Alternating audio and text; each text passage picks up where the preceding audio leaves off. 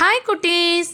நான் உங்கள் ஐசம்மா இன்னைக்கு உங்களுக்காக அக்பர் பீர்பல் கதைகள் சொல்ல வந்திருக்கேன். கதை கேட்கலாமா? அரசர் அக்பரோட அரசவைக்கு வெளிநாட்டிலேருந்து ஒரு பெரிய அறிஞர் வந்திருந்தார்.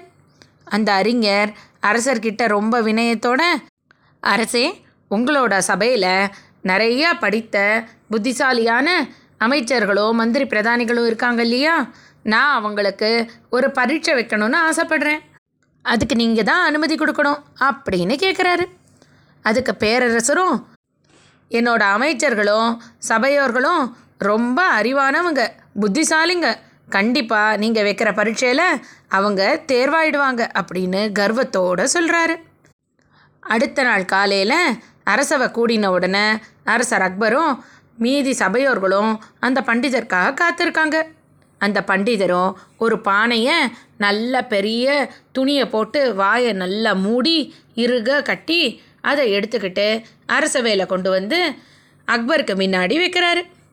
அரசே இந்த பானையில் என்ன இருக்குன்னு இந்த சபையில் இருக்கிற யாராவது சொல்ல முடியுமா அப்படின்னு கேட்குறாரு யாருக்குமே அதுக்கு பதில் தெரியல. எப்படி இந்த மூடி இருக்கிற பானைக்குள்ளே என்ன இருக்குன்னு நம்ம சொல்ல முடியும்? நமக்கு தான் அந்த பானையில் என்ன இருக்குன்னே தெரியாதே. அப்படின்னு யோசிச்சுக்கிட்டு சபையில் இருந்த எல்லாரும் ரொம்ப அமைதியாக இருக்காங்க. அரசர் அக்பருக்கு என்னது இது?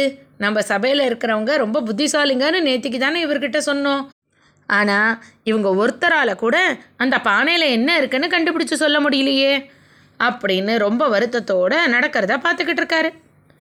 யாராவது இதுக்கு பதில் சொல்லுவாங்களான்னு கொஞ்ச நேரம் காத்திருந்து பார்த்த பீர்பல் யாருமே பதில் சொல்லாததுனால வேகமாக அந்த பானை கிட்டே போய் அந்த பானையை சுற்றி கட்டியிருந்த கயிறை அவுத்து அந்த மூடியை விலக்கி உள்ளே என்ன இருக்குன்னு பார்த்துட்டு அரசர்கிட்டையும் மற்றவங்கக்கிட்டேயும் இந்த பானைக்குள்ளே ஒன்றுமே இல்லை அப்படின்னு சொல்கிறாரு அதுக்கு உடனே அந்த பானையை கொண்டு வந்த பண்டிதர் என்னது இது? நான் உங்களை எப்படி பானையை திறந்து பார்க்கலான்னு சொன்னேன்? பானையை திறந்து பார்த்தா யாருக்கு வேணா அந்த பானைக்குள்ளே என்ன இருக்குன்னு சொல்லலாமே. நீங்கள் பார்க்காமல்லாம் சொல்லியிருக்கணும் அப்படின்னு சொல்கிறாரு அதுக்கு பீர்பல் பண்டிதரே நீங்கள் என்ன சொன்னீங்க இந்த சபையில் வந்தபோது? இந்த பானைக்குள்ளே என்ன இருக்குன்னு நாங்கள் சொல்லணும் அப்படின்னு தான் சொன்னீங்க. அந்த பானையை திறக்கக்கூடாது அதுக்குள்ளே பார்க்கக்கூடாதுன்னு நீங்கள் சொல்லவே இல்லையே. உங்களோட கேள்வி அந்த பானைக்குள்ளே என்ன இருக்குன்னு? அதுக்கு தான் நான் சரியான விட சொல்லிட்டேனே. அப்படின்னு ரொம்ப கம்பீரமாக சொல்கிறாரு பீர்பல் சொன்ன பதிலை கேட்ட அந்த அறிஞருக்கும் தான் சொன்னதோட அர்த்தம் அப்போ தான் விளங்குது. நம்ம சொல்கிற போதே அந்த பானையை திறந்து பார்க்கக்கூடாதுன்னு சொல்லலை. அதனால் போட்டியோட விதிப்படி பீர்பல் ஜெயிச்சதா முடிவாகுது. அரசர் அக்பர் ரொம்ப மனமகிழ்ந்து போய் பீர்பலுக்கு நிறையா பரிசுகளை கொடுக்குறாரு. அந்த வந்திருந்த அறிஞரும் பீர்பலோட புத்திசாலித்தனத்தை மெச்சி அரசர்கிட்ட அவரை புகழ்ந்து பேசுகிறாரு பீர்பல் ரொம்ப சமயோஜிதமாக புத்திசாலித்தனமாக நடந்துக்கிறவர் மட்டும் இல்லை எந்த இடத்துல எப்படி சொன்னால் அதுக்கு என்ன மாதிரி விளைவுகள் கிடைக்கும் அப்படின்னு நாலு விஷயத்தையும் ஆராய்ஞ்சு பார்த்து பதில் சொல்லக்கூடியவர்.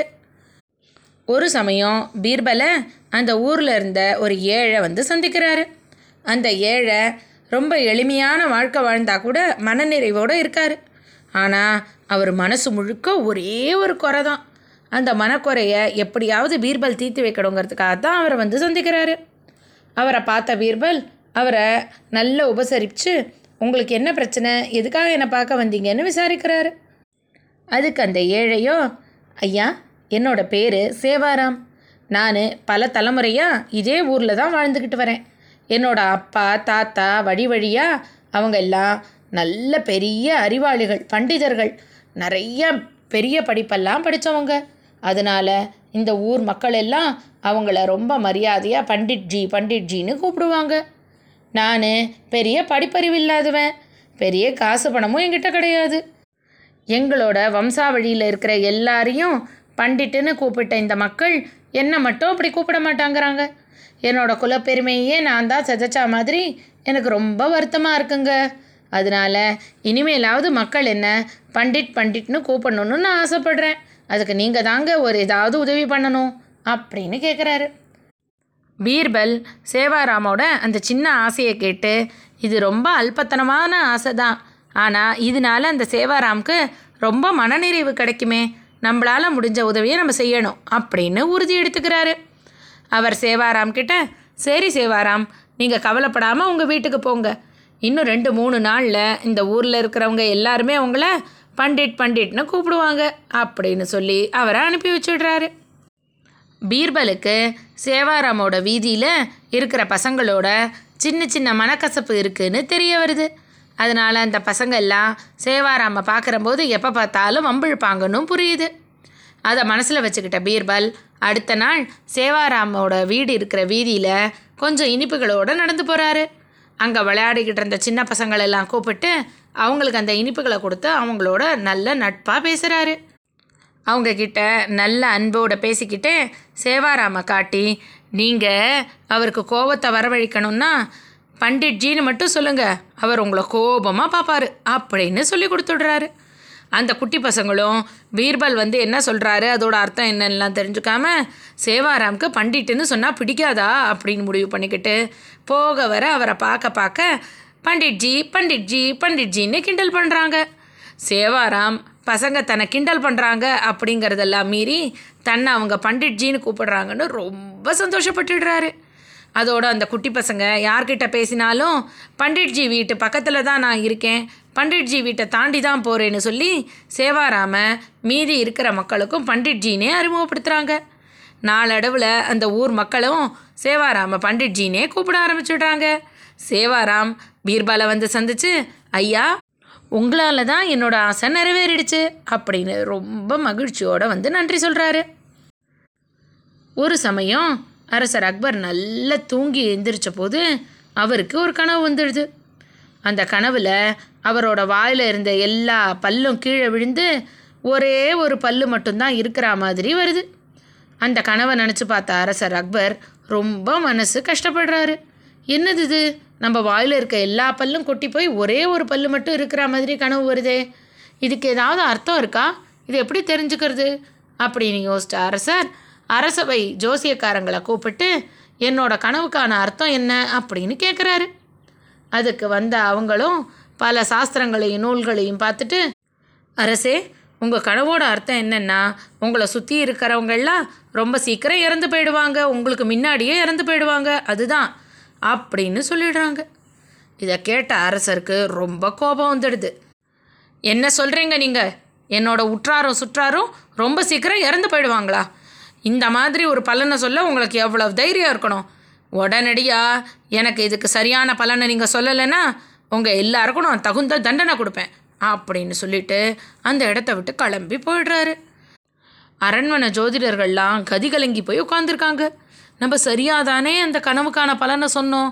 ஆனால் அரசர் மறுபடியும் சரியான பலனை சொல்லணும்னு கேட்குறாரே இப்போ என்ன பண்ணுறது அப்படின்னு அவங்க ஒருத்தர் முகத்தை ஒருத்தர் பார்த்து ரொம்ப கவலைப்பட்டுக்கிட்டு இருக்கும்போது அந்த வழியாக பீர்பல் போகிறத பார்க்குறாங்க. அவங்க உடனே பீர்பலை கூப்பிட்டு நடந்த விஷயங்களெல்லாம் சொல்லி எப்படியாவது அரசரோட கோபத்திலேருந்து நீங்கள் தான் எங்கள் எல்லாரையும் காப்பாற்றணும் அப்படின்னு கேட்குறாங்க அவங்களோட கஷ்டத்தை உணர்ந்த பீர்பல் நீங்கள் கவலைப்படாதீங்க நான் அரசருக்கு புரிய வைக்கிறேன். அவர் உங்களுக்கு எந்த தண்டனையும் கொடுக்க மாட்டார் அப்படின்னு அவங்களுக்கு ஆறுதல் சொல்லிட்டு வேகமாக அரசரை போய் சந்திக்கிறாரு.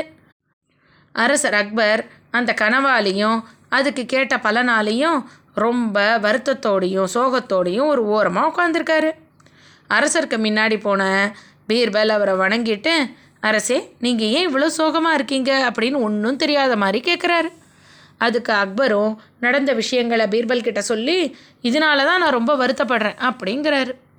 அதை கேட்ட பீர்பல் ஆஹா ஆஹா என்ன ஒரு மகிழ்ச்சியான செய்தி அப்படிங்கிறாரு. இதை கேட்ட உடனே அக்பருக்கு ஒன்றுமே புரியல. என்ன பீர்பால் இது? நான் என்ன கனவு? அதோட பலன் என்னன்னு சொல்லிக்கிட்டு இருக்கேன். நீ மகிழ்ச்சியான செய்தின்னு சொல்கிறீங்க அப்படின்னு கேட்குறாரு அதுக்கு உடனே பீர்பலும் அரசே எனக்கு கொஞ்சம் கனவு சாஸ்திரம் தெரியும்.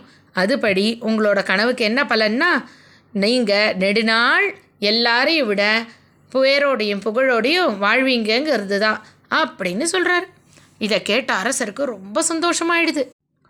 ஜோசியக்காரங்களும் பீர்பலும் சொன்னது ஒரே விஷயந்தான். அக்பர் அவங்களோட சொந்தக்காரங்களை விட நிறைய நாள் இருப்பாருங்கிறது. ஆனால் ஜோசியக்காரங்க பயன்படுத்தின கசப்பான வார்த்தைகளை விட பீர்பல் பயன்படுத்தின இனிப்பான வார்த்தைகள் அக்பரோட மனசுக்கு சந்தோஷத்தை கொடுத்துடுச்சு. அதனால அரசர் ஜோசியக்காரங்களுக்கு எந்த பரிசும் தரல தண்டனையும் தரல. பீர்பலுக்கு நிறைய பரிசு வழங்கி சந்தோஷத்தோடு அனுப்பி வச்சார். அப்புறம் என்ன நடந்ததுன்னு? நாளைக்கு பார்க்கலாம். இன்னைக்கு கதை இதோட ஆச்சு.